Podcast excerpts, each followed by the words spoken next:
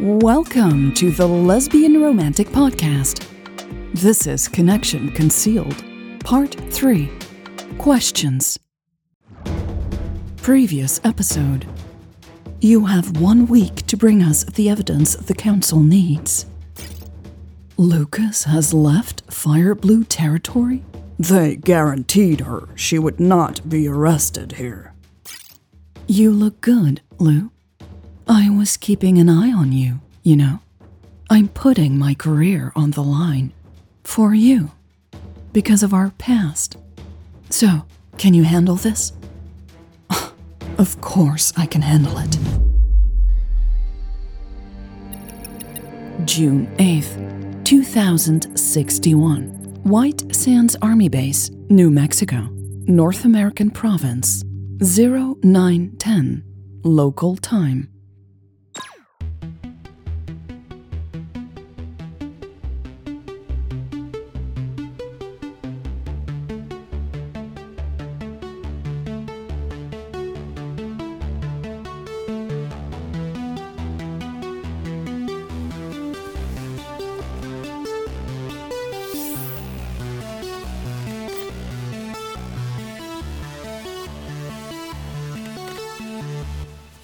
This meeting, I am not going to put up with any bullshit, Louise told herself. She had spent the last hours beating herself up for letting her ex girlfriend, Michelle, get under her skin. She wasn't going to let it happen again. Louise had arrived back at the office an hour ago, after a quick trip home to pack. The briefing files had stated she had to bring civilian clothes. For now, Louise was still in uniform, though. Eleanor Lucas would be here in a few hours, which made Louise wonder where the hell is everyone? She looked around the empty conference room. This briefing should have started 10 minutes ago, but no one had joined her yet. She guessed she could use the time to study the files about the mission again. Louise placed her elbows on the table. There were still a few things she didn't understand after reading the intelligence report and mission briefing. She had made a list of questions and opened it on her terminal. The most important question was about the source of this unexpected intelligence. Louise was a seasoned expert and experience had taught her a formal intelligence process was needed at all times. The information in this report seemed to have the least reliable source a human being. Witness statements could be useful, sure, but Louise always liked to see them backed up with data. And there wasn't much of that in this file. The only part of the report that seemed solid was the information on Eleanor Lucas. Louise had read those pages eyes wide. There was a lot there that no other global coalition team had ever been able to uncover. It made Louise suspect they had an informant in rebel territory. The pictures of Lucas, especially, made Louise wonder how close the informant was to the rebel leader. Louise opened the images again and shook her head in disbelief.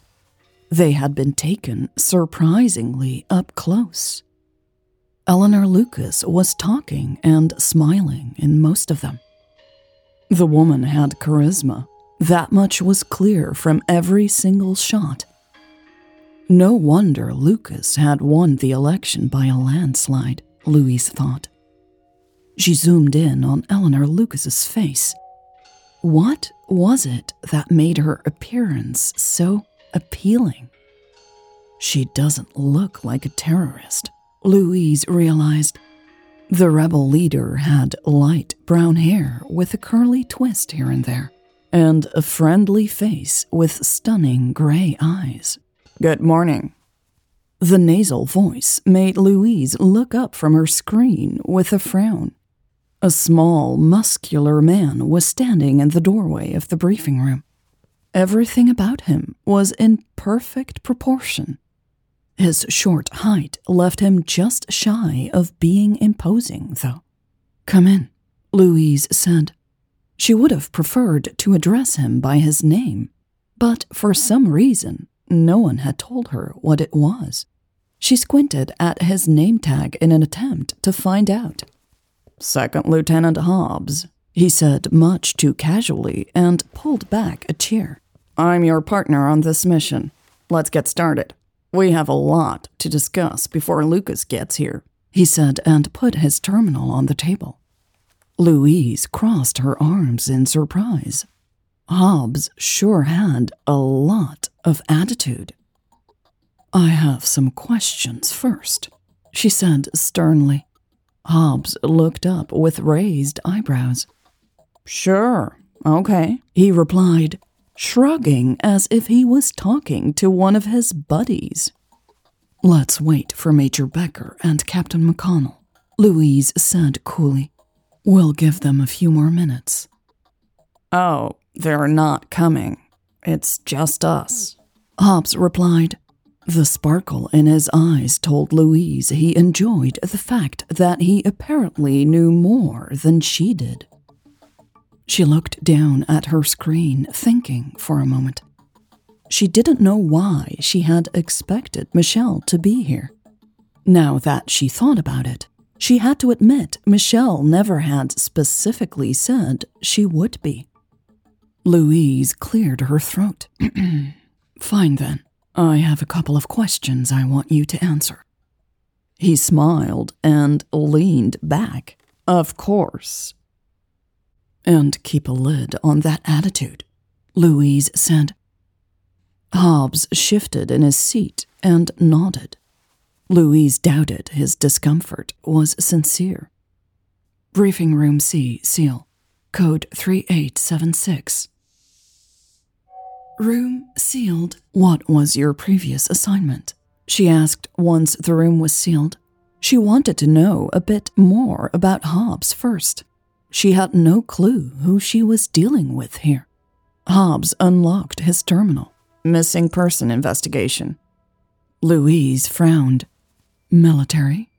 He tapped the screen. Yes. The same map that Michelle had opened a few hours ago popped up on the wall again. What case? Hobbs hesitated. The Yang case. Louise moved to the edge of her seat. The scientist? Yeah. I heard that case went cold. Correct, Hobbs said, clearly fed up with this topic. We think she died of dehydration while doing research in the desert. Can't prove it, though. Louise nodded slowly.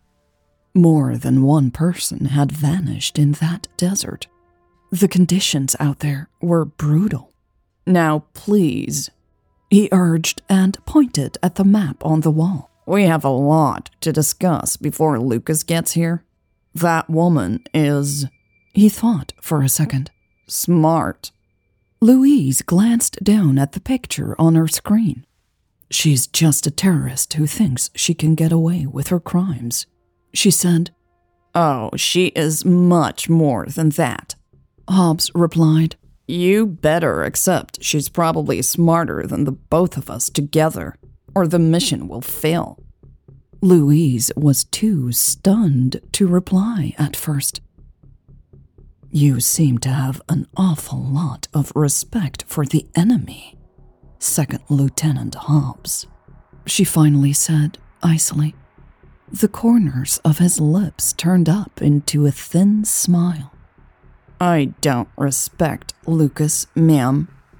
I just know bringing her down will be more difficult than you seem to think. Louise sat up and leaned forward, meeting his gaze confidently. I'm an expert in my field, Hobbs. I can handle Lucas. Hobbs didn't even blink. It would be a big mistake to underestimate the enemy when there is so much on the line for you, ma'am. Is he threatening me? Louise thought in shock. Why did this guy feel comfortable enough to practically mock her? She would talk to the captain as soon as she left this room, she decided. For now, she would put him in his place. How about you start acting like a professional, or I will have you removed from this mission? Louise said evenly. Hobbs took in a deep breath. After a moment, he nodded and looked back down at his terminal. Permission to brief you on the terrain, ma'am? Go ahead.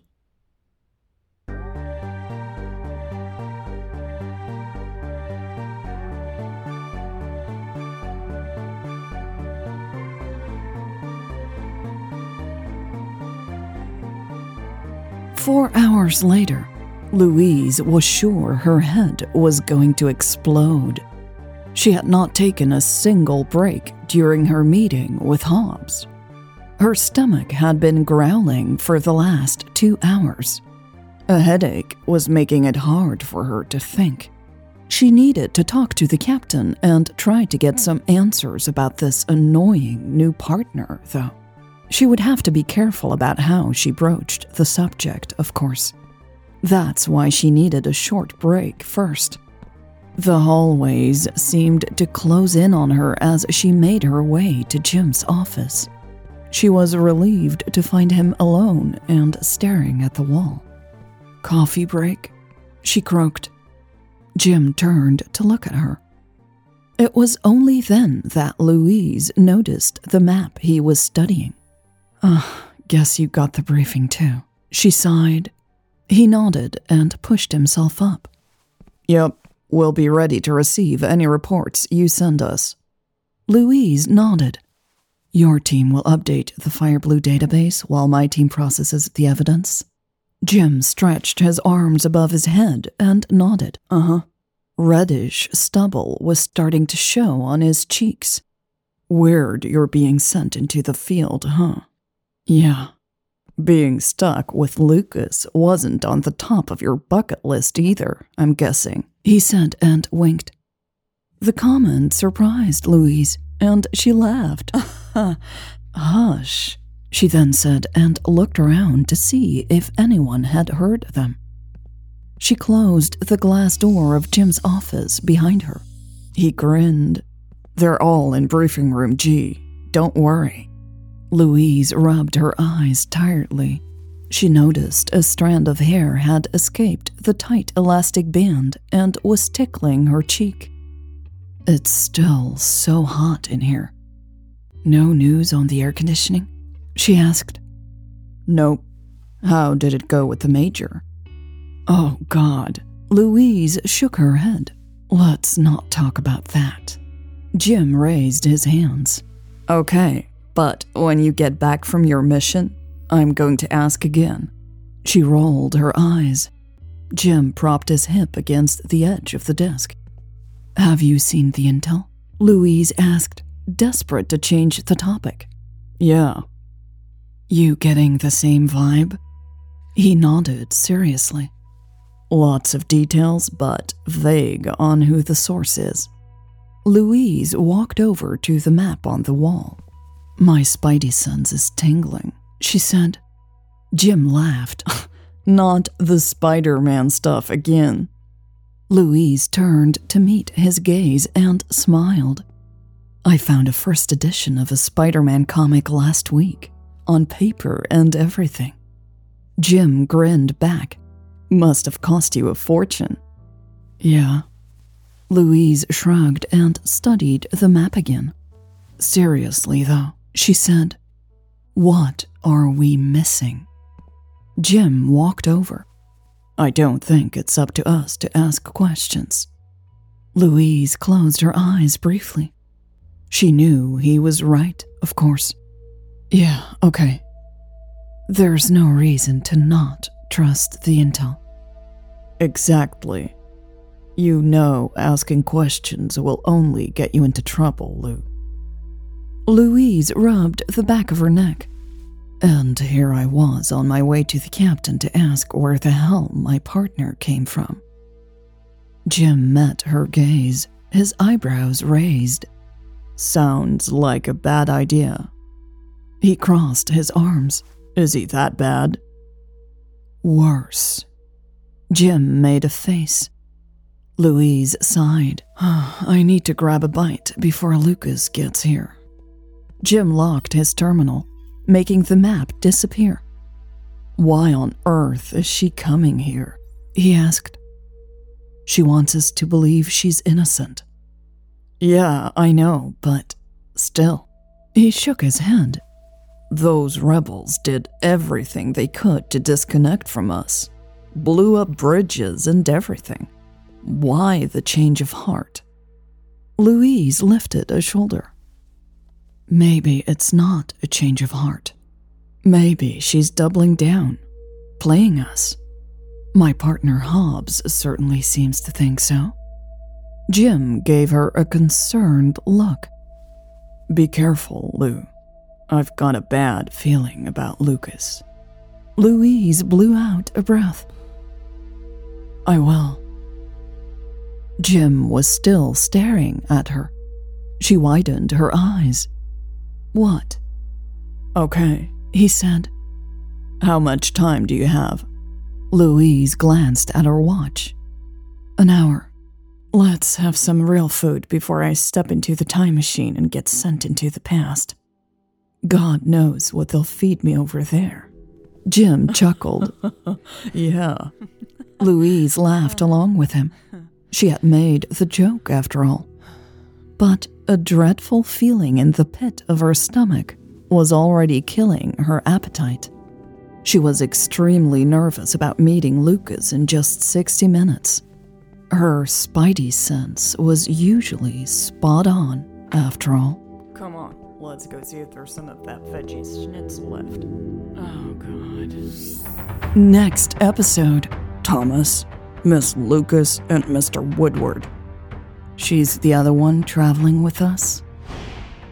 Please confirm you will give our team free passage to this pickup point once the inspections are completed. We both know you were behind this attack. These accusations are unsubstantiated, so don't you lecture me about lying to the people.